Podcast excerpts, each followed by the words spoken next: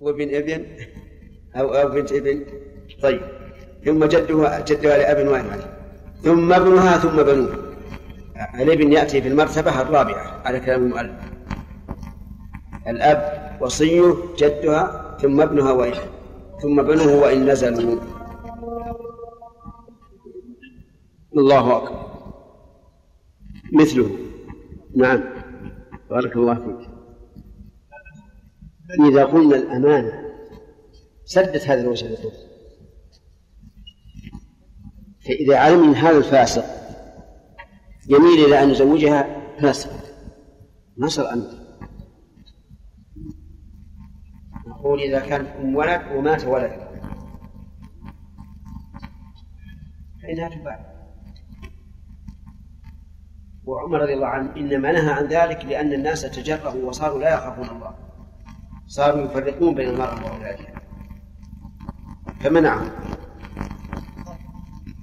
لا مو لا إحنا قلنا القاعدة اللي قلنا ما على الشيء يعني جامعة مانعة. أنه مع اختلاف الدين يزوج الأعلى وهو الإسلام. غيره ما ليس في علو نعم. ها؟ قال المصنف رحمه الله تعالى في كتاب النكاح. في فصل الشرط الثالث الولي. ثم جدها لأب وإن علا ثم ابنها ثم بنوه وإن نزل. ثم أخوها لأبوين ثم لأب ثم بنوهما كذلك. ثم عمها لأبوين ثم لأب ثم بنوهما كذلك. ثم أقرب عصبته نسبا كالإرث. عصبة ثم أقرب عصبة نسبا بسم الله الرحمن الرحيم. سبق لنا أن من شروط صحة النكاح الولي وأن المرأة لا تزوج نفسها ولا تزوج غيرها. وذكرنا أنها لو كانت في مكان ليس فيه آه، ذو سلطان ولا قرابة من الأولياء فإن في هذه الحال تزوج نفسها ولكن هل توكل رجلا يعقد يعقد لها أو تباشر العقد بنفسه؟ فهذا بالضرورة. أما بدون ضرورة فإنه لا يجوز أن تزوج نفسها ولا أن تزوج غيرها.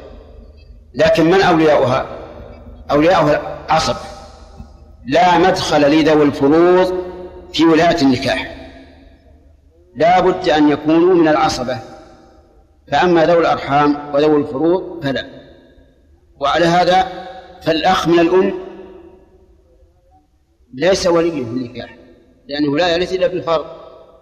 والخال ليس له ولي لأنه يرث بذي الرحم وأبو الأم ليس وليا لأنه يرث بذي الرحم أولياء النكاح من العصر. ترتيبهم الأبوة ثم البنوة ثم الأخوة ثم العمومة ثم الولاء. خمس مراتب. يبدأ هنا بالأبوة. في باب في باب الميراث يبدأ بالبنوة قبل الأبوة والفرق ظاهر جدا. في باب الميراث الابن بضعة من أبيه فهو جزء منه فكان أولى بالتعصيب من الأب. هذه واحدة. ثانيا أن الأبوة في النكاح يكون عند الأب من الخبرة والعلم ما ليس عند الابن هذا في الغالب ثالثا أن كل امرأة بكر فإن ولايتها من قبل البنوة إيش؟ معدومة. معدومة. فلذلك قدمت جهة الأبوة في باب ولاية النكاح على جهة البنوة. لهذه الوجوه الثلاثة ولهذا قال المؤلف رحمه الله ويقدم أبو المرأة في إنكار ثم وصيه فيه ثم جدها لأبه قوله ثم وصيه فيه وصيه فيه هو الذي يعهد الأب إليه في تزويج بناته مثل أن يقول إذا مت فوصي فلان في تزويج بناته فإذا مات الأب قدم هذا الوصي على جميع القرار لأنه نائب مناب الأب. هذا هو المذهب والقول الراجح أن ولاية النكاح لا تستفاد بالوصاية وأن الأب لو أوصى إلى شخص أن يزوج بناته فإن الوصية باطلة وليست كالوكالة. فإن وكيل الأب يقوم مقاما لكن الوصية ليست كالوكالة لأن الوكيل يتصرف والموكل حي والوصي يتصرف بعد الموت. فعلى هذا نقول القول الراجح في هذه المسألة أنه لا وصية في ولاية النكاح. طيب. يقول ثم جدها لأب وإن على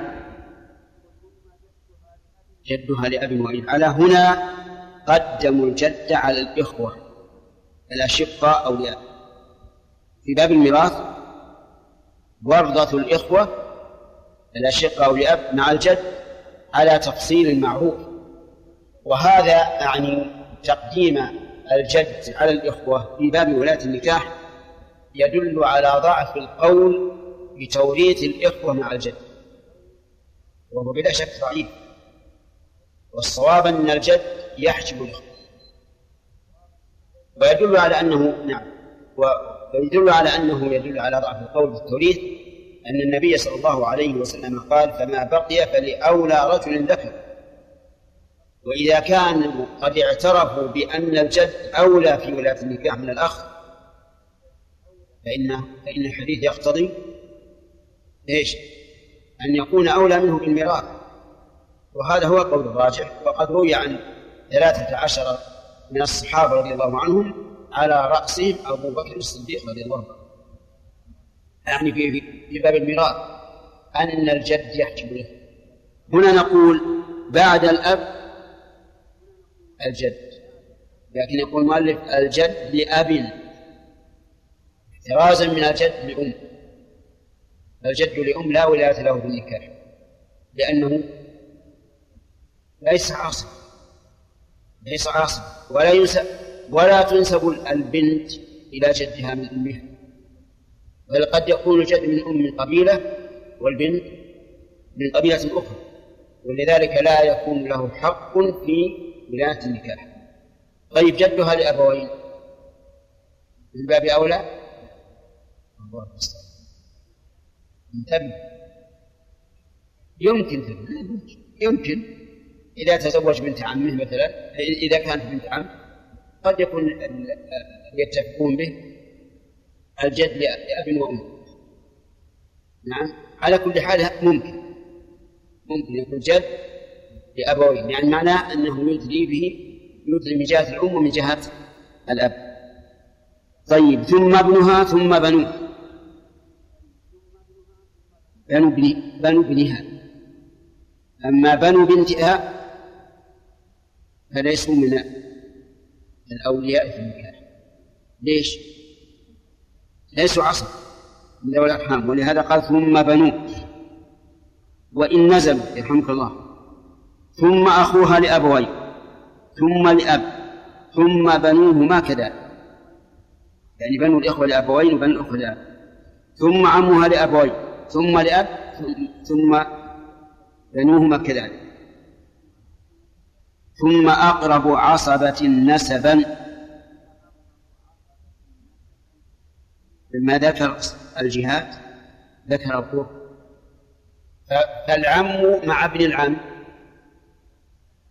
أيهما الولي العم لأنه أقرب. والأخ مع ابن الأخ الأخ لأنه أقرب.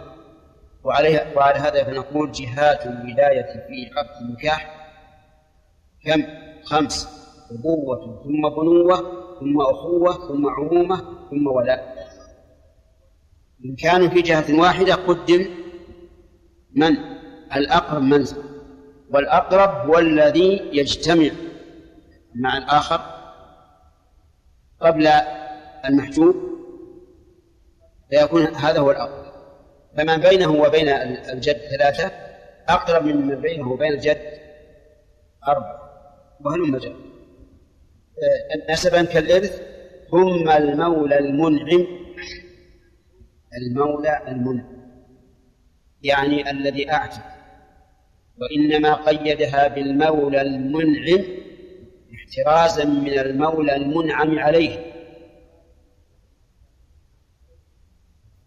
يتضح هذا بأن بأنه في باب العتق. لدينا عتيق ومعتق. أيهما المولى المنعم؟ المعتق والعتيق مولى منعم عليه. وسمي المعتق منعما من قوله تعالى وإذ تقول للذي أنعم الله عليه وأنعمت عليه أمسك عليك زوجك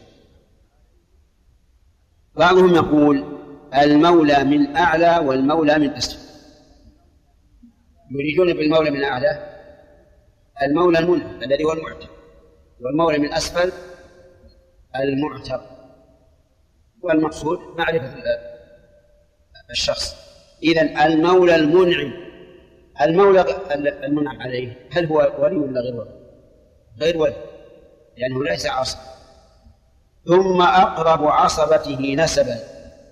أقرب عصبة المولى المنعم نسبا فابنه مقدم على أخيه. يعني لو كانت امرأة معتقة ليس لها أقارب لكن لها سيد أعتق. السيد ميت أو ليس أهلا للولاية. وله وله ابن وله أخ. من يزوج هذا نعم. الابن لهذا قال ثم أقرب عصبته نسب ثم ولاء. يعني ثم أقرب عصبته أي عصبة المولى المنعم ولاء. يعني لو فرض أن المولى المنعم كان عتيقا لشخص. وليس له أقارب. فإن عصبته تنتقل من عصبة النسب إلى عصبة الولاء. فأقرب عصبته ولاء يكون هو الولي. والخلاصة قدم الأسبق جهة. فإن كانوا في جهة واحدة فالأقرب منزلة. فإن كانوا في منزلة واحدة فالأقوى. الأقوى. فأخ شقيق وأخ لأب. من من الولي؟ الشقيق. طيب. شقيق وشقيق. أيهما أولى؟ كلاهما سواء. فلو زوج الأصغر الأخ الشقيق الأصغر مع وجود الأخ الشقيق الأكبر فالنكاح صحيح. لكن أدبا وصلة وسمعة ينبغي أن يتولى العقد من؟ الأكبر. يعني أخوان شقيقان ولهما أخت شقيقة. لا شك أن أحدهما إذا زوجها برضاها صح. لكن نقول من باب الأدب والصلة والسمعة يجعل العقد لمن؟ للأكبر فإذا قدر أن الأصغر أذكى من الأكبر وأعرف بأحوال الناس قلنا لا بأس يتوله يتولى إجابة الخاطب وتصريف الأمور لكن عند العقد إذا حضر المأذون الشرعي يقول لأخيه الكبير يا أخي اعقد. كما قلت لكم فيه ثلاث فوائد وهي والثاني الصلة والثالثة السمعة. نعم. يقول ثم ولا ثم السلطان. السلطان يراد به الرئيس الأعلى في الدولة أو من ينيبه. فلننظر الآن في في بلدنا هذا. الرئيس السلطان هو الملك. ينيب وزير العدل. وزير العدل ينيب القضاة. فيكون على هذا إذا القاضي هو الولي. القاضي هو الولي لكن بعد أن تنقطع عصبة النسب وعصبة الولاء. ثم السلطان. طيب إذا قدرنا أن إننا في بلد كفر يعني أنه يوجد أناس في بلد كفر السلطان لا ولاية له. نقول السلطان إذا لم يكن أهلا للولاية فمن كان له الرئاسة في هذه الجالية المسلمة هو الذي يتولى العقد لأنه ذو سلطان في مكانه فإن عضل الأقرب عضل أي امتنع من التزويج. وعدل المؤلف عدل عن امتنع لموافقة الكتاب العزيز. وهو قوله تعالى فلا تعضلوهن أي ينكحن أزواجهن. فمعنى عضل يعني امتنع. امتنع عن إيش؟ عن تزويجها. بشرط أن لا يكون امتناعه لسبب شرعي. مثل أن ترضى المرأة من لا يرضى دينه. فيمتنع الولي. فالامتناع هنا بحق. ليس لأحد أن يزوج لأنه امتنع بحق. إذا رضيت هذه البنت مثلا رجلا فاسقا معروف بالفجور والزنا وشرب الخمر وقلة الصلاة فأبى الولي أن يزوجها. فهل لها أن تطالب بأن يزوجها من بعده؟ لا. وحتى لو طالبت فلا يجوز تمكينها لأن لابد أن يمتنع عن كفء رضيته المرأة. طيب لو رضيت المرأة كفءا في دينه وخلقه لكنه فقير. وقال الولي أنا لا أريد أن أزوج بنتي رجلا فقيرا.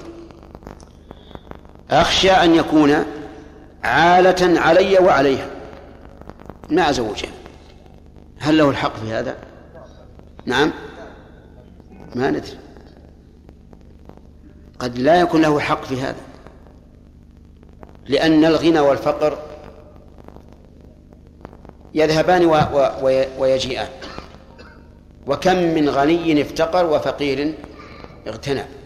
والحديث إذا أتاكم من ترضون إيش؟ دينه وخلقه. فأنكحوه. فإذا قال قائل أليس النبي صلى الله عليه وسلم قال لفاطمة بنت قيس أما معاوية فصعلوك لا مال له. فأشار عليها أن تعدل عنه لأنه لا مال له. قلنا هذا فيما إذا اجتمع ثلاثة وجاء والمسألة من باب المشاورة. لا من باب الامتناع. فيختلف الحكم. طيب. إذا عضل أو لم يكن أهلا أو لم يكن من؟ الأقرب. الضمير يعود على الأقرب. لم يكن أهلا وسبق لنا أن من شرط الولي العدالة. فإذا لم يكن عدلا أو لم يكن عاقلا أو لم يكن رشيدا المهم إذا اختل شرط من الشروط فهنا يزوج من؟ الأبعد يعني الأبعد منه. ليس المراد الأبعد من كل العصبة الأبعد منه فإذا كان الابن غير أهل ولها أخ وعم من يزوجها؟ نعم. أخوها أو عمها؟ المؤلف يقول الأبعد. نقول مرادها الأبعد بالنسبة للأقرب. ما هو الأبعد في النهاية؟ إذن يزوجها الأبعد يعني الذي أبعد الذي هو أبعد منه. أو غاب غيبة منقطعة لا تقطع إلا بكلفة ومشقة زوج الأبعد. غاب غيبة منقطعة. فسر الانقطاع بقوله لا تقطع إلا بكلفة ومشقة فإنه يزوج الأبعد. وقيد بعضهم ذلك بما هو أحسن من كلام المؤلف. قال غاب غيبة يفوت بها الكفء عند مراجعته سواء كانت تقطع بمشقة أو بسهولة ولكن بعد زمن طويل فإنه في هذه الحال يزوج الأبعد وهذا لا شك أنه قول قوي. أن نجعل أن نجعل مناط الحكم هو فوات الكفء فإذا خطبها كفء وقال إما أن تؤذنوني قبل أسبوع وإلا فلا خطبة. ورأينا أننا لو راجعنا الولي الأبعد لا تتم المراجعة والموافقة إلا بعد عشرة أيام مثلا. فهنا يزوج الأبعد. لأنه, لأنه بمراجعة الأدنى الأقرب يفوت الكفر وهذه مصلحة تجب مراعاتها. في عصرنا الحاضر والحمد لله الأمر تيسر كثيرا. كيف الاتصال؟ بالهاتف. يتصل به ويقول آه، اكتب وكالة للأبعد. يزوج وترسل الوكالة بإيش؟ بالفكس يعني في خلال ساعة. يمكن. فتيسرت الأمور الحمد لله الآن. وكلام العلماء رحمهم الله على ما يعرفونه في أوقاتهم. طيب. والخلاصة أن نقول آه، إن القول الراجح في هذا أن مناط الحكم هو فوات الكفر. فمتى غاب الولي الأقرب غيبة يفوت الكفء بمراجعته فإنه يزوج الأبعد. قال وإن زوج الأبعد أو أجنبي من غير عذر لم يصح. إن زوج الأبعد بدون عذر. والعذر ذكر المؤلف له أمثلة مثل أن يكون الأقرب غير أهل أو يكون بعيدا. أو يعضل ويمتنع من تزويجها من هو من هو كفؤ فيقول زوج الأبعد.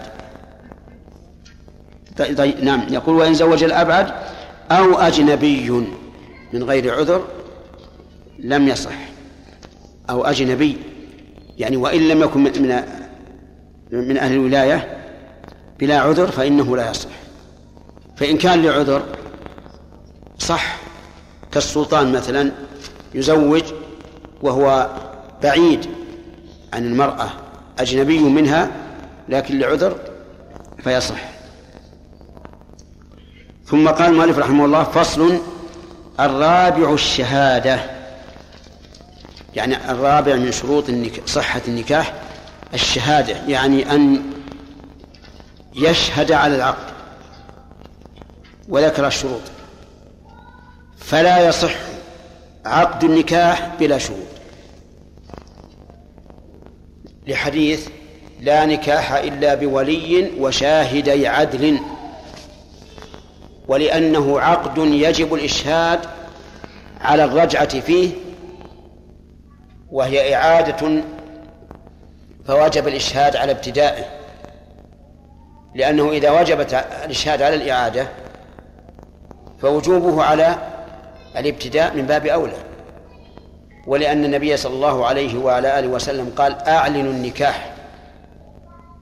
وإذا لم لم يكن شهادة فالغالب أنه لا إعلان. الغالب أنه لا إعلان. وهذه المسألة أعني اشتراط الإشهاد لصحة النكاح محل خلاف بين العلماء. فمنهم من قال إنها شرط وأنه لو زوج الولي برضا المرأة واتفق الجميع ولكن لم يكن هناك شاهد فالنكاح غير صحيح. واشترطوا في الشاهد أن يكون عدلا وأن لا يكون من أصول الزوج ولا من فروعه ولا من أصول الزوجة ولا من فروعها ولا من أصول الولي ولا من فروعه.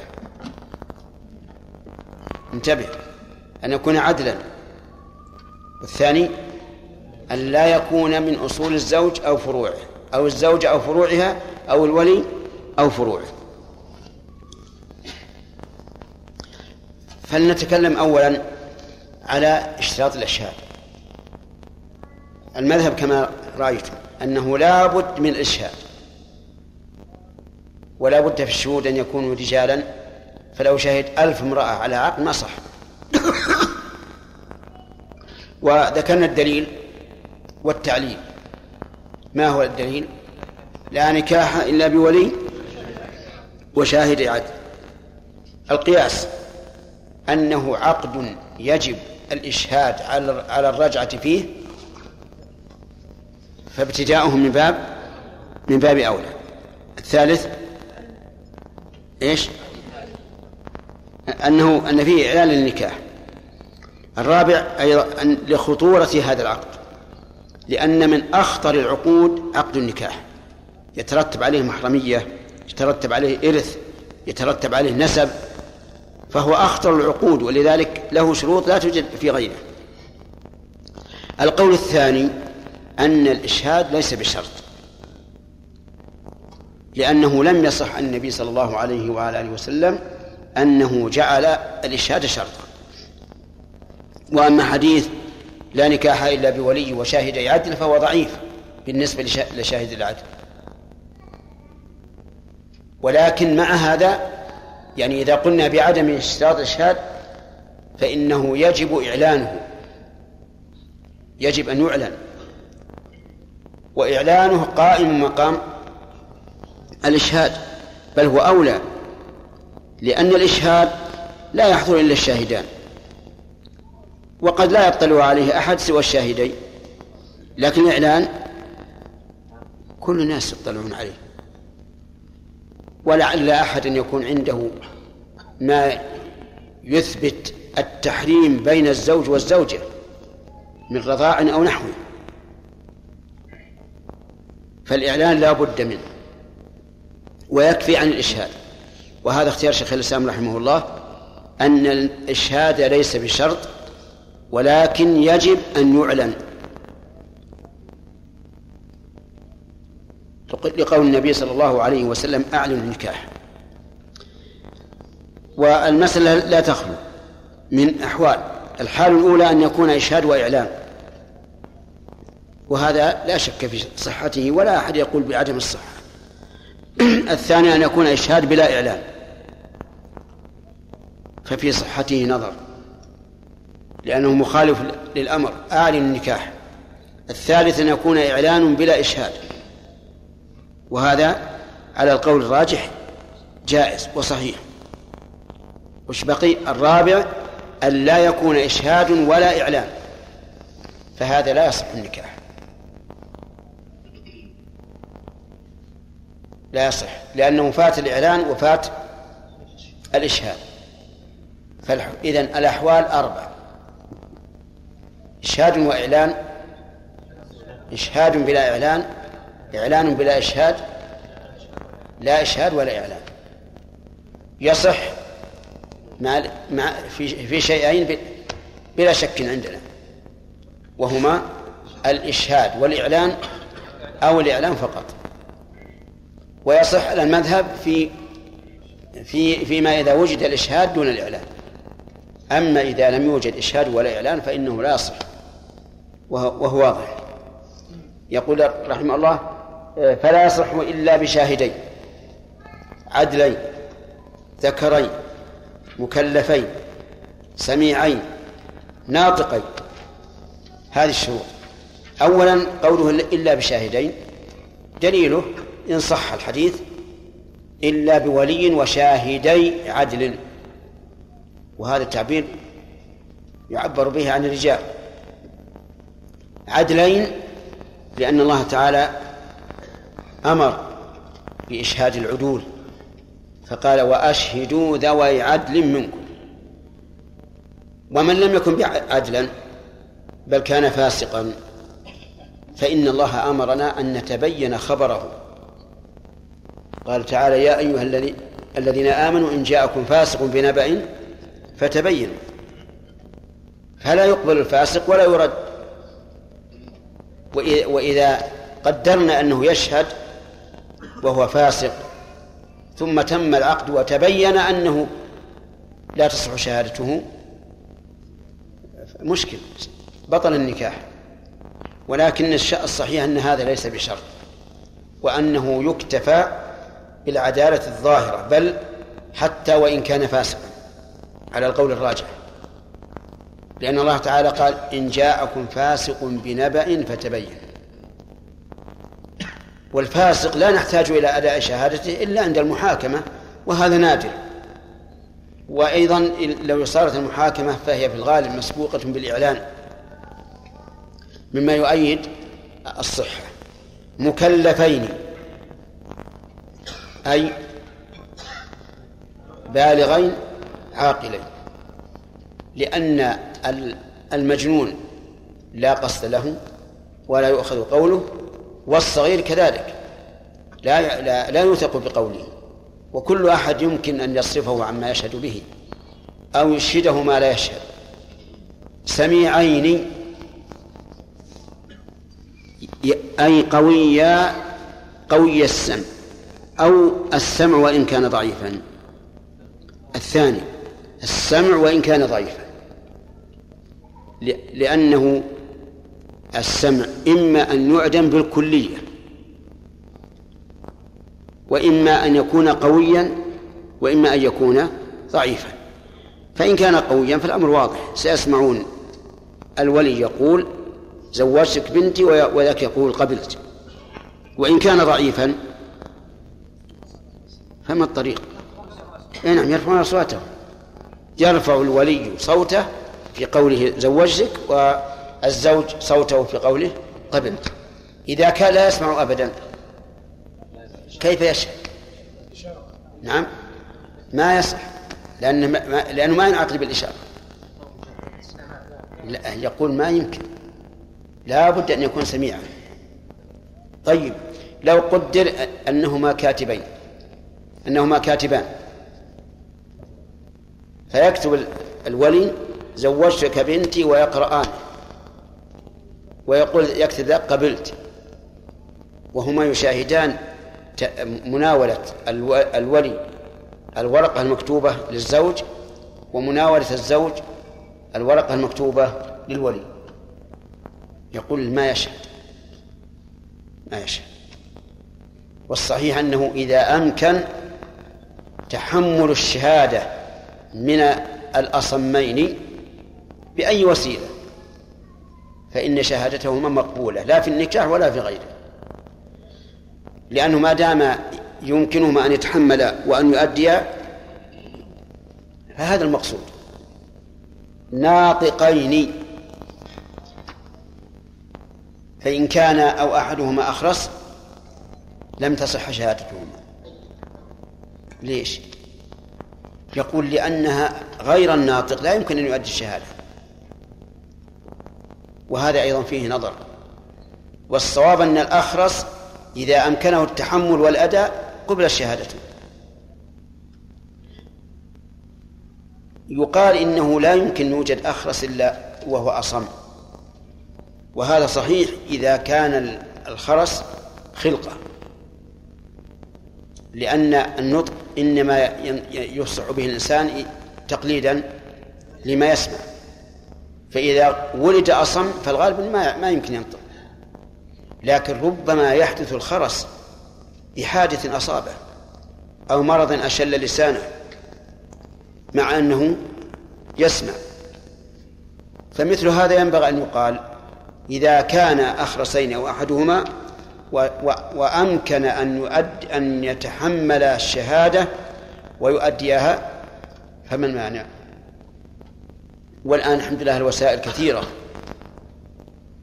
لإمكان التحمل والأداء لا بالنسبة للسميع للأصم ولا بالنسبة للأخرس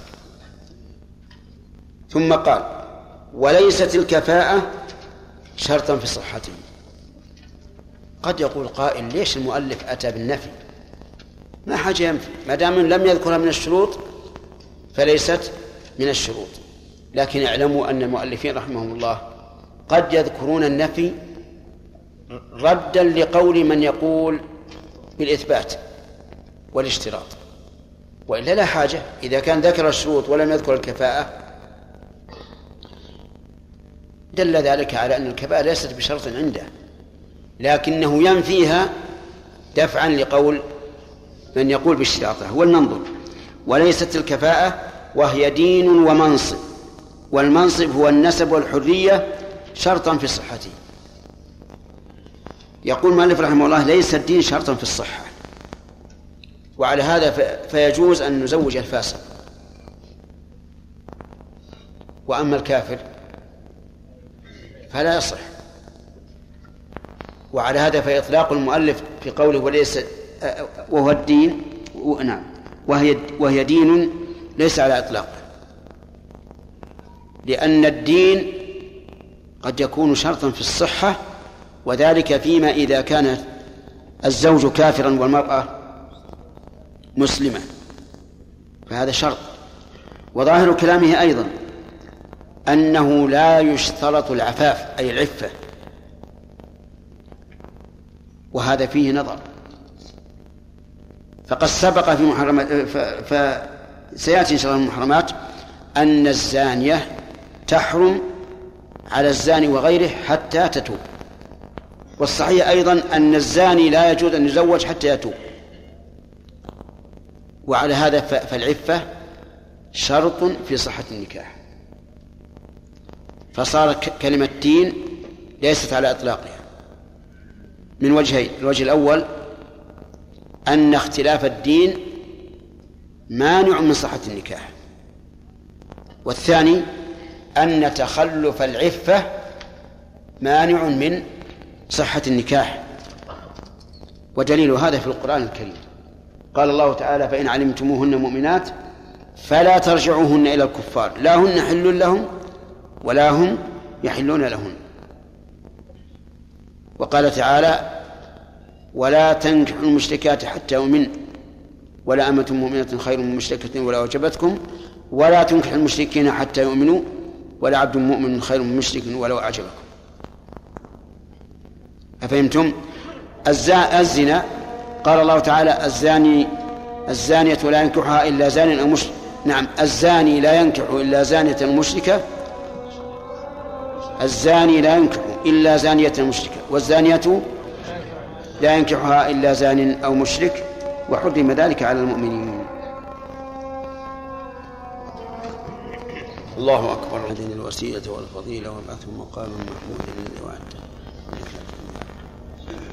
القول وصية ها؟ إيش؟ إبطال الوصية ابطال؟ الوصية إيه نعم وجه أن هذه ولاية ولاية من حق الله عز وجل. نعم. نعم. ألا يمكن أن ألا يمكن أن يصلحوا؟ هم إذا كانوا إذا كانوا غير صالحين ما لهم ولاية أصلا. حتى الأب لو كان غير صالح ما له ولاية. يتركها لله عز وجل. يذكر أن عمر بن بن عبد العزيز رحمه الله قيل له ألا توصي لولدك؟ قال لا. إن كان ولدي صالحا فالله يتولاه وهو يتولى الصالحين وولاية الله خير له من ولايته. وإن لم يكن صالحا فلا فلا علاقة بيني وبينه أو كلمة نحوها يحيى. إذا عقد إذا. إذا عقد غير الولي مثل الخال والأخ من الأم بدون إذن الولي. ثم وافق الولي. ما حكم هذا الأمر؟ إيه هذا يسمونه التصرف الفضولي.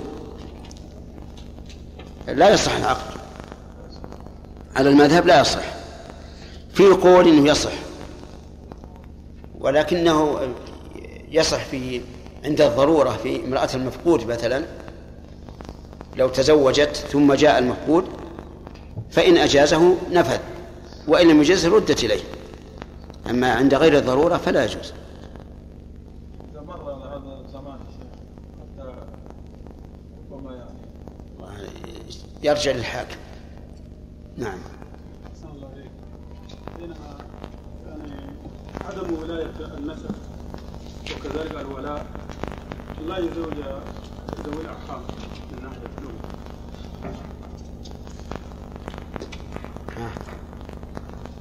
إيش السؤال؟ يعني سؤال يعني ذوي هل يزوج ولا ما يزوج؟ لا ذوي الأرحام ما يزوجون حتى لو فرض أننا لم نجد عصبة يزوجها السلطان. وإذا ما توجد السلطان له ولاية مثلا. سبق لنا أن قلنا أن عند الضرورة يزوجها الرئيس في في الحي مثلا. فإن لم يوجد رئيس في الحي تزوج نفسها. لكن هل توكل من يعقد لها أو تعقد لنفسها؟ قلنا الأمر في هذا سهل نعم. اشتراط. إيش؟ اشتراط الفقهاء نعم. ألا يكون الشاهد أصلا للولي صحيح؟ هذه المسألة فيها خلاف. الفقهاء يشترطون هذا ويقولون لأن النكاح حق للإنسان وحق عليه. والأب لا يمكن أن تقبل شهادته في حق لولده أو لابن لأبيه. لكن القول الراجح أن ذلك ليس بشرط وأنها تصح الشهادة من الأصول والفروع للزوجين أو للولي. هذا هو القول الراجح. ولهذا لو قال قائل هل شهادة الأخ على عقد أخته صحيحة أو لا؟ إذا زوجها ولي غيره. نعم. الراجح؟ أن أنه يصح أخوان لو كان أبوهما هو الذي تزوج وشهد بالعقد. فالشهادة على المذهب لا تصح لأنهما من من فروع الولي. ثلاثة إخوة زوج أحدهم وشهد اثنان. تصح ولا ما تصح؟ تصح. تصح لأنهما ليس من فروع الولي ولا أصوله ولا فروع الزوج أو أصوله ولا فروع الزوجة أو أصوله. وهذه قد يلغس بها. أخوان لا تقبل شهادتهما إن عقد أبوهما. وتقبل شهادتهما إن عقد أخوهما نعم إذا كان يعتقد أحد أحد الناس آه، شرطية شرط من الشروط التي مرت علينا. وتزوج وبعد ذلك تبين له أن الحق على خلاف ما كان يعتقد. فهل يعيد العقد؟ لا لا لا يعد العقد. كل من تصرف تصرفا شرعيا فإنه لا يجب عليه إعادته هذه القاعدة. انتهى الوقت. السلام عليكم. رحمه الله تعالى الرابع الشهادة فلا يصح إلا بشاهدين عدلين ذكرين مكلفين سميعين ناطقين. وليست الكفاءة وهي دين ومنصب وهو النسب والحرية شرطا في صحته. فلو زوج الأب عفيفة بفاجر أو عربية بعجمي فلمن لم يرضى من المرأة أو الأولياء الفسق. أولياء أولياء بالكسر. أو الأولياء الفسق. نعم. بسم الله الرحمن الرحيم. الرابع من شروط النكاح أي شروط صحته الشهادة.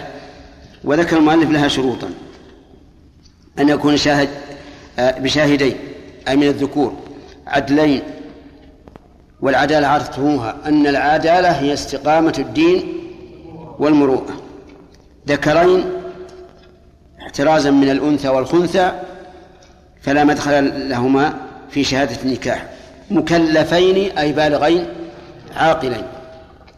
وظاهر كلام المؤلف أنه يشترط أن يكون بالغين تحملا وأداء. ولكن الصحيح أنه أنه إذا تحمل تحمل وهو غير بالغ وأدى وهو بالغ فالشهادة صحيحة كما قالوا ذلك في الرواية أيضا أن من تحمل الحديث وهو صغير ثم أداه بعد البلوغ فالتحمل صحيح والأداء صحيح. ومثلوا لذلك بقصة محمود بن الربيع رضي الله عنه قال عقلت مجة مجها النبي صلى الله عليه وعلى آله وسلم في وجهي وأنا ابن خمس سنين. طيب آه، سميعين. آه، سبق أنهما أنهم اشترطوا السمع من أجل أن يسمع الشاهد ما نطق به الولي من الإيجاب وما نطق به الزوج من القبول. وقلنا إنها إنه إذا أمكن أن يكتب ذلك وهما يعرفان القراءة قراءة الكتاب فإنه لا يشترط السمع لأنه يحصل به المقصود. وكذلك يقال في ناطقين. ناطقين قالوا لأنه لا بد عند عند أداء الشهادة من النطق ونحن نقول إذا كان يمكن أن يؤدي الشهادة بالكتابة فإن ذلك جائز. فإذا قدر أن الأخرس لا يسمع في الغالب كتب الإيجاب والقبول وهو وهو يشاهد. ويعرف يقرأ.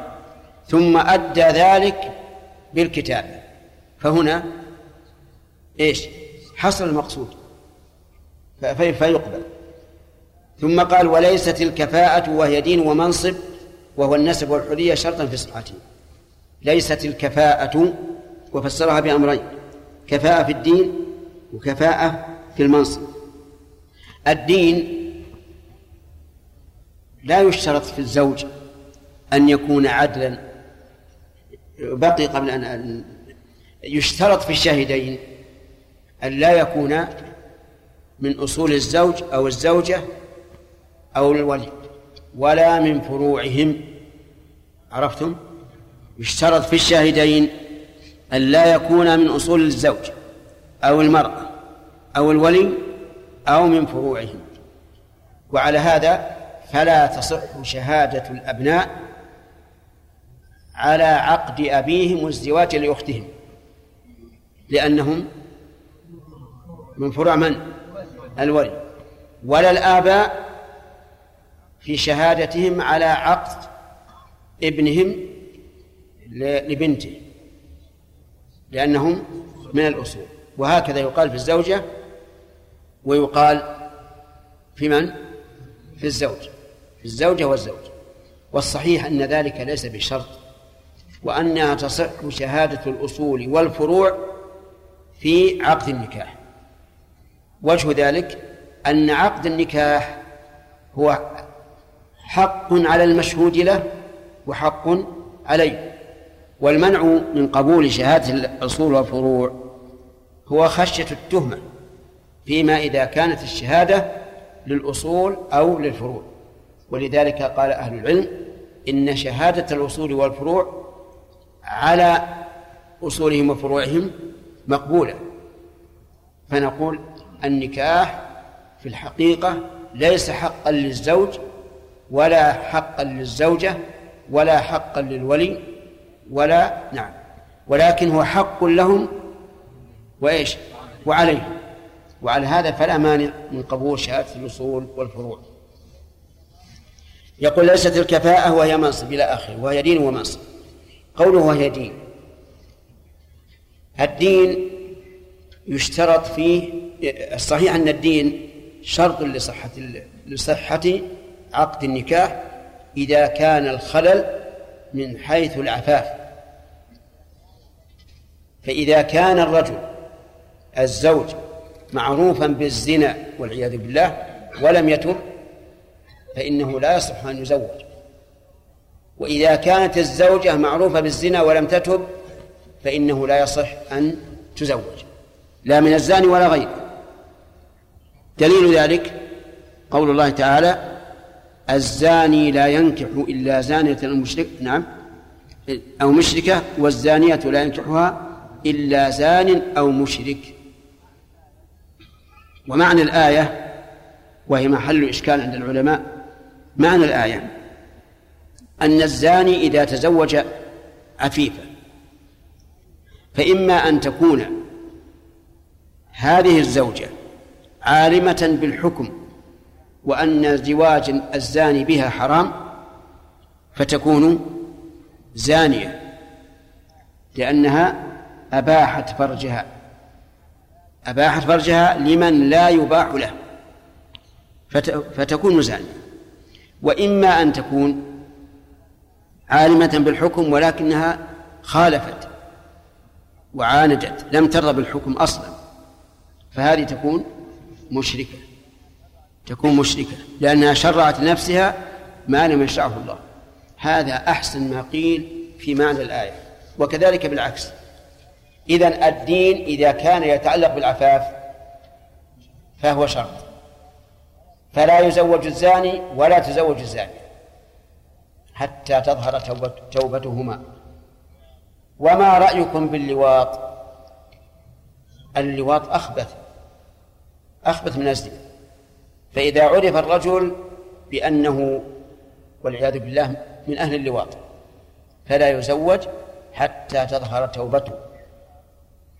طيب والسحاق؟ السحاق يعني جماع الزوجة الأنثى للأنثى لكن بصفة معروفة فالظاهر أنه, أنه كذلك. والحكمة والله أعلم. أما بالنسبة للزانية فالحكمة أن لا تختلط الأنساب لأن الزانية إذا لم تتب لا يؤمن أن تزني بعد الزواج.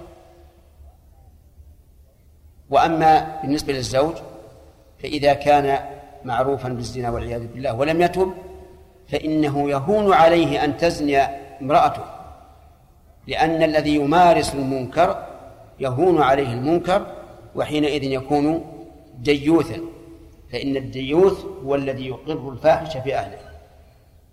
طيب بقينا بالخلل الآخر يعني غير العفة.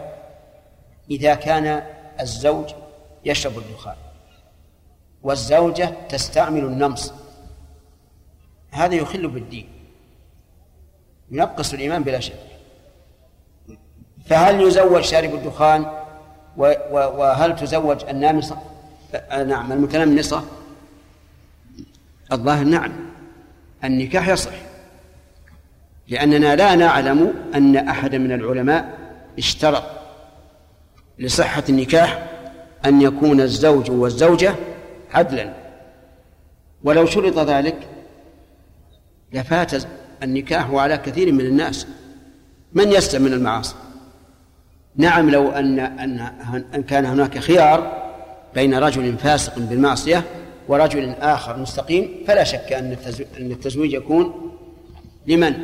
للمستقيم طيب.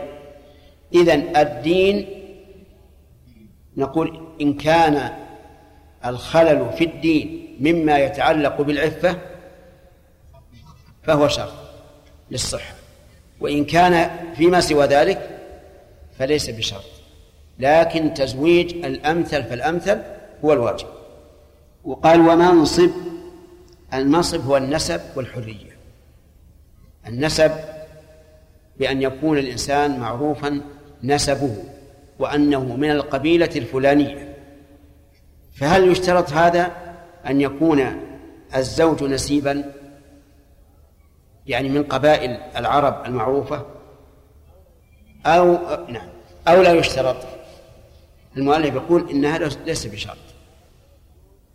وعلى هذا فيجوز لغير القبيل أن يتزوج قبيلية. أفهمتم؟ يجوز. والنكاح صحيح. بالعكس لو كان حرا يريد أن يتزوج غير نعم لو كان قبيليا يريد أن يتزوج غير قبيليا. يجوز. كما قال المؤلف رحمه الله. طيب. آه لو كان حرا يريد أن يتزوج أمه. هذا لا يجوز إلا بالشروط التي ذكر الله. ومن لم يستطع منكم قولا أن ينكح المحصنات المؤمنات فمما ملكت أيمانكم إلى الآخر لو كان عبدا يريد أن يتزوج حرة. يجوز كما قال المؤلف رحمه الله. العبد يريد أن يتزوج حرة. عبد مملوك أذن له سيده بالنكاح فتزوج حرة. لا بأس. ولهذا يقول وهو النسب وش معنى النسب؟ أن يكون من قبيلة معروفة من قبائل العرب. الحرية أن يكون غير مملوك. طيب رجل ليس من القبائل المعروفة لكنه غير مملوك. ما الذي فات فيه؟ النسب. رجل أصله من القبائل المعروفة. واسترق. ما الذي فات به إيش؟ الحرية. طيب. هل هي شرط في صحته؟ يقول المؤلف رحمه الله ليست شرطا في صحته. وإنما قال ذلك دفعا للخلاف في هذه المسألة وهو قول من يقول إن النسب والحرية شرط في صحة النكاح وأنه لو تزوجت امرأة قبيلية بغير قبيل فإن النكاح غير صحيح النكاح فاسد يجب التفريق بينهما ولو رضيت ولو رضي أهلها. ولكن ما قاله المؤلف هو الصواب أن المنصب ليس شرطا في الصحة في صحة النكاح. طيب لو تزوجت امرأة شريفة من بيت شريف بحجام يصح النكاح ولا يصح؟ نعم.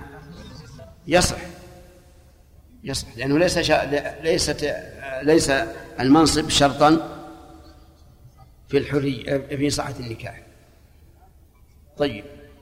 بالعكس لو تزوج رجل شريف من بيت الشرف بامرأة حساكة. يصح؟ يصح. اللي تعمل الصوف تنسج. تنسج الصوف. فعلى هذا نقول ما ذهب إليه المؤلف هو الصواب. أنه ليس شرطا أن المنصب والنسب ليس شرطا. نعم. أن المنصب وهو النسب والحرية لا ليس شرطا في صحته. لكن هو شرط في لزومه. ولهذا قال فلو زوج الأب عفيفة بفاجر فالنكاح صحيح. هذا على كلام المؤلف رحمه الله والصواب أن النكاح غير صحيح. إذا كان المراد بالفجور الزنا وهذا هو الظاهر لأن المؤلف قابله بإيش؟ بالعفيفة. فكأنه قال لو زوج الأب عفيفة بزاني فالنكاح صحيح.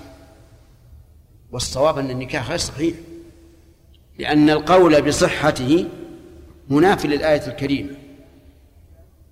الزاني لا ينكح إلا زانية المشركة طيب. أو عربية بعجم. هذا فات. الدين أو أو المنصب. المنصب. وقوله عربية بعجم ليس المراد بذلك اللسان المراد بذلك النسب. لأن العجم ليسوا من قبائل العرب. والعرب أشرف من العجم. وعلى هذا فلو زوج الأب ابنته العربية بعجم فالنكاح صحيح لأن لأن قلنا إن المنصب ليس شرطا إيش؟ لصحة النكاح لكن قال المؤلف فلمن لم يرضى من المرأة أو الأولياء الفصل وعليه فيكون ذلك شرطا للزوم بمعنى أنه لو عارض أحد من المرأة أو الأولياء فلهم الفصل فعليه لو زوج الأب عربية بعجمي ثم إنها أبت ولو كانت بنتا ولو كانت بنته ولو كانت بكرا فلها أن تفسخ النكاح. لفوات إيش؟ الكفاءة. لفوات الكفاءة. طيب ولو زوج امرأة شريفة بفراش أو كالناس للأسواق فالنكاح صحيح. لكن لو لم يرضى عمها أو ابن عمها البعيد فله أن يفسخ النكاح.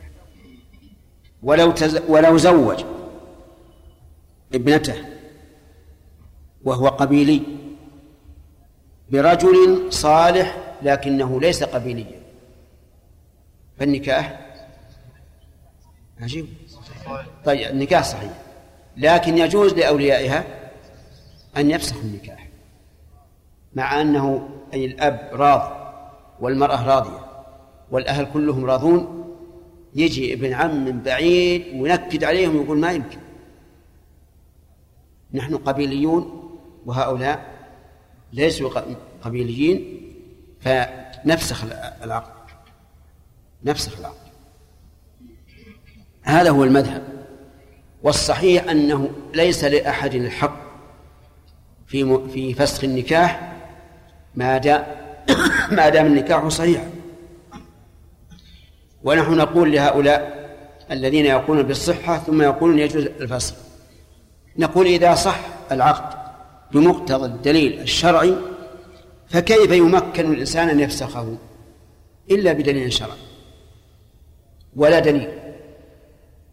وعلى هذا فنقول إذا زوج الأب الذي هو من القبائل المعروفة الشريفة ابنته بمن ليس بقبيلي فالنكاح وليس لأحد من أوليائها أن يفسخ النكاح لأنه صحيح. بمقتضى الدليل الشرعي فلا يمكن لأحد أن يفسخ. وكم من إنسان غير قبيلي يكون خيرا من ألف قبيل؟ طيب. آه، لو لو زوج الأب ابنته بفاسق لكنه فسق لا يخرجه عن الإسلام وليس مخلا بالعفة فهل لأحد من الأولياء أن يفسخ؟ على كلام المؤلف لهم لهم ذلك. والصحيح أنه ليس لهم ذلك. ما دام النكاح صح فليس لأحد أن يتعرضه جرت العادة الآن عادة الناس أنهم لا يزوجون من ليس بقبيلي بامرأة قبيلية. ولا العكس أيضا. يعني لو كان قبيلي يريد أن يتزوج امرأة غير قبيلية يقولون ما يصح عند العامة مع أن الصورة الثانية جائزة عند أهل العلم وليس لأحد الفصل. أفهمتم؟ طيب أعيد المثال. تزوج رجل قبيلي بامرأة غير قبيلية. النكاح صحيح ولازم وليس لأحد أن يفسخه حتى على المذهب بالعكس تزوجت امرأة قبيلية بغير قبيلي. النكاح على المذهب صحيح ولكن للأولياء الفسق. والصحيح أنه لا فسق. لكن العجب الآن المعروف عند عند العامة أن أن الصورتين سواء بمعنى أنه لو تزوج رجل قبيلي بامرأة غير قبيلية فإنهم لا يرضون بهذا. ويقول هذا خطأ. ليش؟ قالوا لأن القياس أن الرجل إذا قيل إنه متزوج غير قبيلية فهم الناس أنه غير قبيل. وهذا يدنسنا الناس إذا قيل مثلا الحمولة الفلانية قبيلية قالوا لا ما هي قبيلية. وش الدليل؟ قال واحد منهم تزوج امرأة غير قبيلية. وهذا يدل على أنه ليس بقبيلي وهذا قدح فينا. فتجدهم يمنعون من هذا. ولكن ولكن هذا كله من من أمر الجاهلية. الفخر بالاحساب من أمر الجاهلية. فالصواب أنه يجوز للقبيل أن يتزوج من ليس قبيليا. ويجوز لغير القبيل أن يتزوج من من هي قبيلية وأن النكاح صحيح وأنه ليس لأحد الفصل ذكر أن اناسا تزوجت امرأة منهم وهم من أهل القبائل برجل غير قبيل لكنه صاحب دين وصاحب غنى فثار أعمام المرأة على أبيها وقالوا لا بد أن نفسخ النكاح هل لهم الحق عند المذهب؟ ها؟ لهم الحق امرأة قبيلية تزوج غير قبيلي لهم الحق. تحاكموا إلى قاضي من قضاة البلد فقال ما تفسخ النكاح قالوا هذا في الإقناع وفي المنتهى وفي الزاد المستقنع واحتجوا عليه بكلام الفقهاء. قال ما في مانع. لكن بشرط أن تنفقوا عليها مدى الحياة. نحن نفسخها ولكن تنفقون عليها مدى الحياة.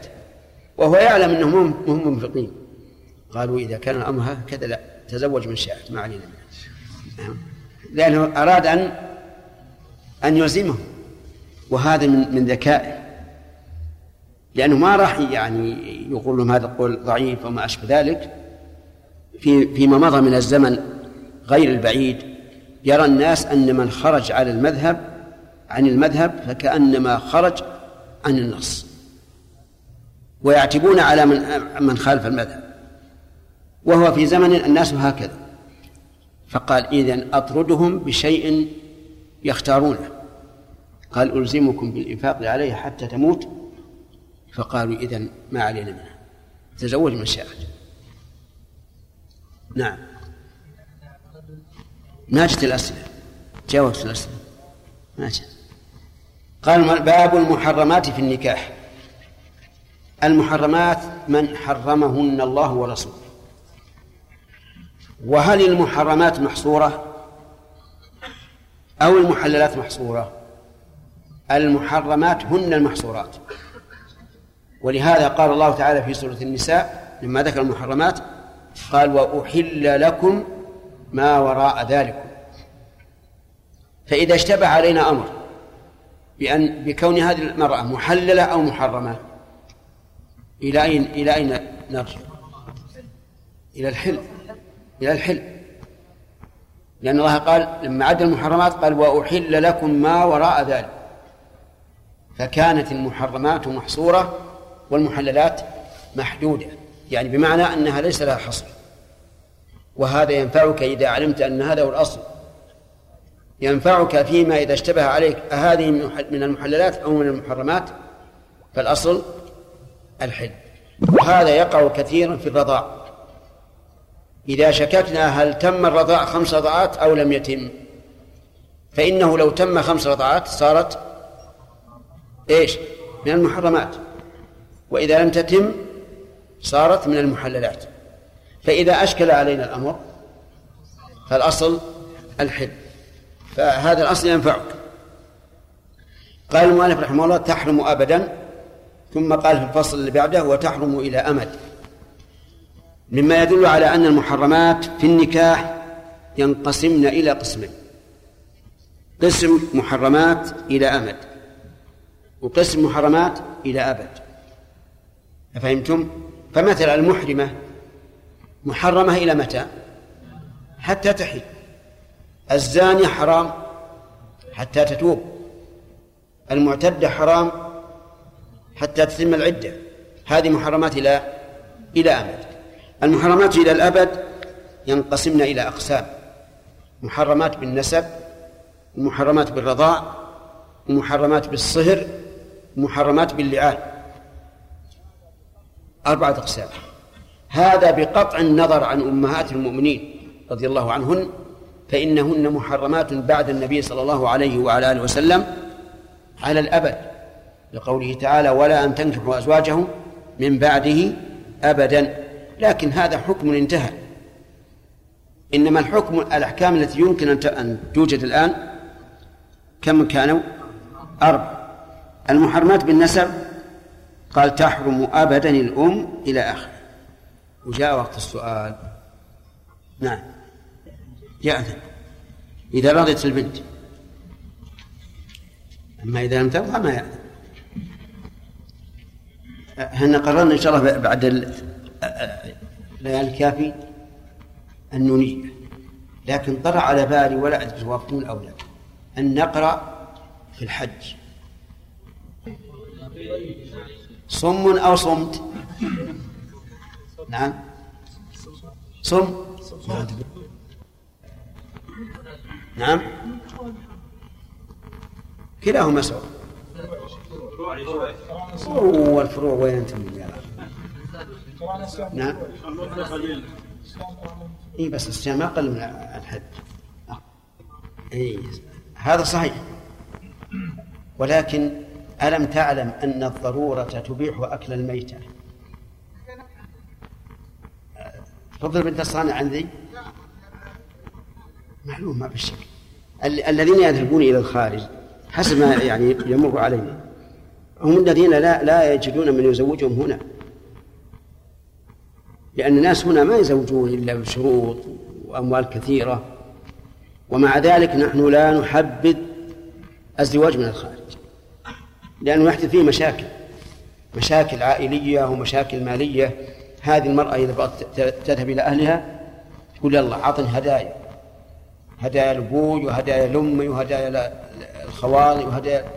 نعم؟ وتكهل تكهل كاهل نعم؟ وكذلك إذا حصل فراق صار مشاكل. قد يكون أولاد مثلا تجيب من ستة عيال واحد فوق الثاني.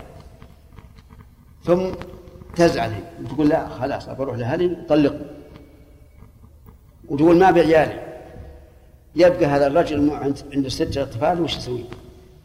ومشاكل. فأنا أقول مهما أمكن التزوج من البلد فهو أحسن. ومن بلدك أحسن من البلد الثاني وإن كانت الحكومة واحدة.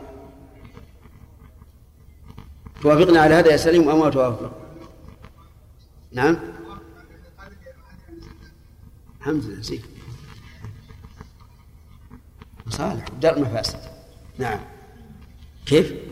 بعض الناس في جماعات يكفي يكفي. لا يلزم في الصحف يعني؟ ولا ما يحتاج.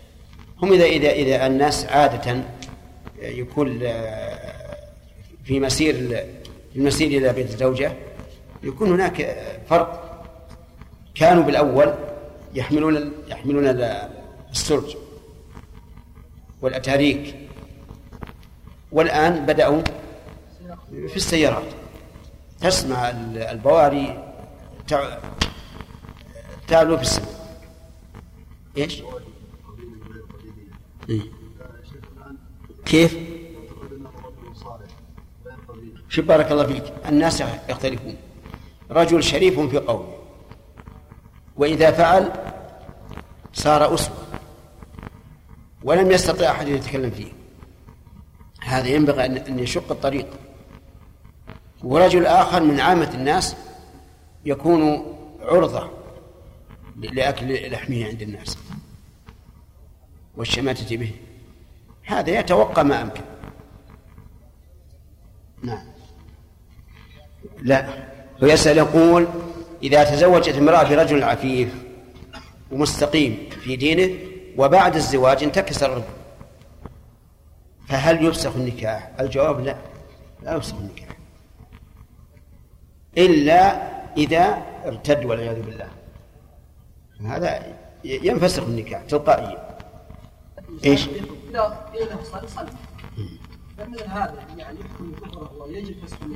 هذا محل الخلاف بين أهل من العلماء من يقول إذا ترك صلاة واحدة عمدا حتى خرج وقتها كفر. ومنهم من يقول إن ترك صلاة تجمع إلى ما بعدها لم يكفر فإذا ترك الصلاتين كفر. وعندي أنه لا يكفر إلا إذا ترك الصلاة نهائيا. فهذا يكفر. وإذا كان إذا قيل له صل صلى حياء فإن ذلك لا ينفعه. نعم. الله أكبر الله أكبر. نعم. إذا إذا علمنا أنه أنه صلى توبة الحمد لله هذا المطلوب. لأن الله يقول إن الذين آمنوا ثم كفروا ثم آمنوا ثم كفروا ثم ازدادوا كفرا. لم يكن الله ليغفر لهم ولا ليهديهم سبيلا فإذا كفر آمن مؤمن كفر ثم آمن ثم كفر ثم ازداد كفرا فهذا لا تقبل توبته. لأن الله أخبر بأن الله لا يغفر له ولا يهديه سبيلا واضح؟ آدم إيش؟ تطلب الطلاق. نعم لها أن تطلب الطلاق. ما يجبر إلا على قول بعض العلماء وهذه ينبغي أن يرجع الحكم فيها إلى المحكمة. لأن امرأة ثابت بن قيس قالت يا رسول الله ثابت بن قيس ما أعيب عليه في خلق ولا دين فدل ذلك على أنها لها أن تطلب الطلاق إذا عابته في خلقه أو عابته في دينه. فهمت؟ وهو كذلك. أكف؟ لا حول ولا قوة إلا بالله. الله يرزقكم البصر. أكفة تدري ما أكفة جمع إيش؟ ها؟ أكفاء جمع إيش؟ جمع كفيف. يعني على كلامك يكون العرب كلهم ما يشوفون أكفى أكفى نعم. أولا الحديث الذي ذكرت ضعيف. و والشيء الثاني أما أثر عمر فعمر رضي الله عنه له سياسات. سياسات معروفة. قد يمنع ما كان حلالا لمصلحة. وقد يفعل أشياء لمصلحة. فلذلك يقال إن من سياسته رضي الله عنه أنه إذا رأى أحد من من قواده يلتف الناس عليه وعزله. وعللوا ذلك قال لأنه ربما تحدثه نفسه بما لا ينبغي إذا رأى الناس التفوا حوله. فكان من من سيرته أنه إذا خاف فتنة ولو كان ظاهرها المصلحة يقول في بعض الجاليات البنت في المملكة والأب في بلده الأصلي أو العكس والآباء ليس لهم نية نية رعاية رعاية بناتهم. ولكن عند الزوج عند الزواج يعضلون بناتهم هل لأقارب الأب أن يزوجوها؟ إن وجدوا كفءا رغم اعتراضه بحجة أنه غائب وأنه معضل الصواب أنه عاضل. نعم إذا عضل مر علينا هذا يا أخوان. إذا عضل الأدنى زوج زوج الأبعد لكن إذا لم يعضل وقال إنه مستعد. فهو فحينئذ لا يزوج الابعد بل يبلغ الأقرب بانه بأن البنت خطبت وخطبها كفء رضيت. فإما أن تقدم للتزويج وإما أن توكل وكالة شرعية بالتزويج لئلا يتجاسر الناس على أن يزوجوا من ليس له ملاة عليهن بحجة أن أن الولي الأقرب عضل. سم. الله الرحمن الرحيم. الحمد لله رب العالمين. والصلاة والسلام على نبينا محمد وعلى آله وصحبه أجمعين. قال المصنف رحمه الله تعالى في كتاب النكاح باب المحرمات في النكاح. تحرم أبدا الأم وكل جدة وإن علت والبنت وبنت الابن وبنتاهما من حلال وحرام وإن سفلن. وكل أخت وبنتها وبنت بنتها وبنت كل أخ وبنتها وبنت ابنه وبنتها وإن سفلت. وكل عمة وخالة وإن علتا والملاعنة على الملاعن ويحرم والملاعنة على الملاعن ويحرم الملاعنة. والملاعنة نعم. والملاعنة على الملاعن ويحرم في الرضاء ما يحرم بالنسب. إلا أم أخته إلا أم أخته وأخت ابنه ويحرم بالعقد زوجة أبيه وكل كل. بسم الله الرحمن الرحيم. قال المؤلف رحمه الله تعالى باب المحرمات في النكاح. المحرمات يعني الممنوعات لأن التحريم بمعنى المنع ومنه حريم البئر أي ما دنا منها فإنه يمنع من إحياء يمنع من إحياء ما حول البئر. والمحرمات في النكاح أنواع. دمجهن المؤلف رحمه الله تعالى ولكن سنبين إن شاء الله كل نوع على حدة. بل نقول المحرمات قسمان محرمات إلى أبد ومحرمات إلى أمد. والمحرمات إلى إلى الأبد أنواع ستتبين إن شاء الله تعالى. والمرجع في التحريم والتحليل إلى الكتاب والسنة. فما دل الكتاب والسنة على تحريمه فهو حرام. وما لا فلا. قال المؤلف رحمه الله تحرم أبدا الأم. تحرم أبدا يعني على التأبيد. وهذا القسم الأول. المحرمات إلى الأبد اللاتي لا يحل لا يحلن أبدا. الأم يعني التي ولدت الإنسان التي ولدت الإنسان. الأم التي ولدته. قال الله تعالى إن أمهاتهم إيش؟ إلا اللائي ولدنهم. وكل جدة وإن علت. كل جدة من قبل الأب أو من قبل الأم. وإن علت إلى إلى حواء ما يخالف. كل جد إذن كل أنثى من الأصول فهي حرام على على الإنسان. كل أنثى من الأصول بدءا بالأم إلى ما لا نهاية له فهي حرام على الإنسان. وهنا لا تسأل هل ترث أو لا ترث. الجدة وإن لم ترث كأم أبي الأم مثلا فإنها حرام لأن باب التحريم النكاح أوسع من باب الإرث. هذه واحدة. قال و و والبنت وبنت الإبن وبنتاهما.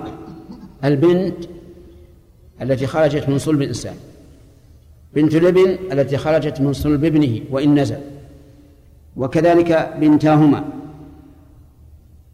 بنتاهما أي بنت البنت وبنت بنت الابن. نعم. من حلال وحرام وإن سفل من حلال كالتي خلقت من ماء رجل يحل له وطء من ولدت من ولدتها. مثل الزوج والسيد. فالبنت التي خلقت من مائه حرام عليه وهي بنت من حلال ولا من حرام؟ من حلال. السيد إذا تسرى أمته وأتت ببنت فهي أيضا حرام من حلال أو من حرام؟ من حلال. طيب. بنت الزاني. بنت الزاني خلقت من ماء حرام تحرم عليه. لأنها بضعة منه قدرا. أليس كذلك؟ هي بنته قدرا. وإن كانت ليست بنته شرعا فلا تنسب إليه عند جمهور أهل العلم سواء استلحقها الزاني أم لا. طيب وإن سفلنا إذن البنت بنت البنت بنت بنت البنت إلى آخره. هذا هو هؤلاء هن الفروع. والأول الأم والجدة الأصول. طيب. قال وكل أخت وبنتها وبنت بنتها وبنت كل نعم وبنت بنتها. الأخوات. حرام على الإنسان. لا يجوز للإنسان أن يتزوج أخته سواء كن شقيقات أو لأب أو لأم. كذلك بنتها وبنت بنتها وبنت ابنها فالأخوات وإن و و و وفروعهن الأخوات وفروعهن كلهن حرام على الأخ. أما الأخت فواضح لأنها أخته وأما فروعها فلأنه خالهن نرجع فنعد ذلك أنواع. آه الأم وإن علت البنت وإن نزلت الأخت وإن وما تفرع عنها ما تفرع عن الأخ العمة الخالة. من هذه؟ ست. لكن اقرأ الآية تغنيك عن هذا الذي قال المؤلف مع ما فيه من من شيء من التعقيد. قال الله تعالى حرمت عليكم أمهاتكم وبناتكم وأخواتكم وعماتكم وخالاتكم وبنات الأخ وبنات الأخت. هؤلاء سبع. حرام بالنسب. أمهاتكم وإن علوا بناتكم وإن نزلوا. أخواتكم إيه؟ سواء كن شقيقات أو لأب أو لأم.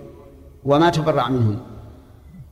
آه، أخواتكم وعماتكم.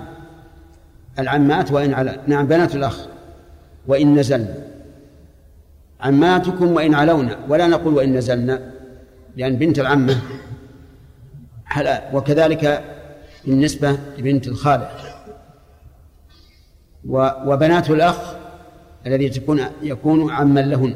وبنات الأخت يكون خالا لهن. نقول وإن نزلنا أو لا؟ بنات الأخ وإن نزلنا وبنات الأخت وإن نزل. طيب هذه سبع محرمات بالنص والإجماع. لم يخالف بهذا أحد من أهل العلم. طيب بقينا في بنت الزاني. قلنا إن بنت الزاني تدخل في عموم بناته. لكنها بنت قدرا وليست بنتا شرعا. ولذلك لا ترث ولكنها حرام. لأن باب النكاح أحوط من باب الميراث فهي لا ترث لأنها لا تنسب إليه ولكنها حرام عليه. وقال بعض أهل العلم إنها ليست حراما لكنه قول ضعيف. وكيف لا تكون حراما على الزاني وقد خلقت من مائه؟ وإذا كان الرضاع من لبن الزوج مؤثرا في التحريم فهذا من باب من باب أولى طيب. ممكن أن نجمل هذا ونقول المحرم نكاحهن الأصول وإن علونا والفروع وإن نزلنا وفروع الأب الأدنى وإن نزلنا. من الأب الأدنى؟ الأب. فروعها الأخ والأخت وكذلك الأم. فروع الأصل الأدنى وإن نزلنا. بقي فروع آه، الأصل الأعلى ولا نقول وإن نزلنا. ما نقول إن نزلنا. فروع الأب الأعلى يعني بنات الجد بنات الجدة دون بناتهن. واضح؟ هذه أربعة هذه أربعة ضوابط. أربعة ضوابط. وإذا اشتبهت عليك الضوابط فارجع إلى إلى شيء واضح وهو الآية الكريمة. قال رحمه الله والملاعنة أو الملاعنة على الملاعن. الملاعنة. الملاعنة هي التي رماها زوجها بالزنا ولم تقر بالزنا. ولم يقم بينة على ما ما قذفها به من الزنا.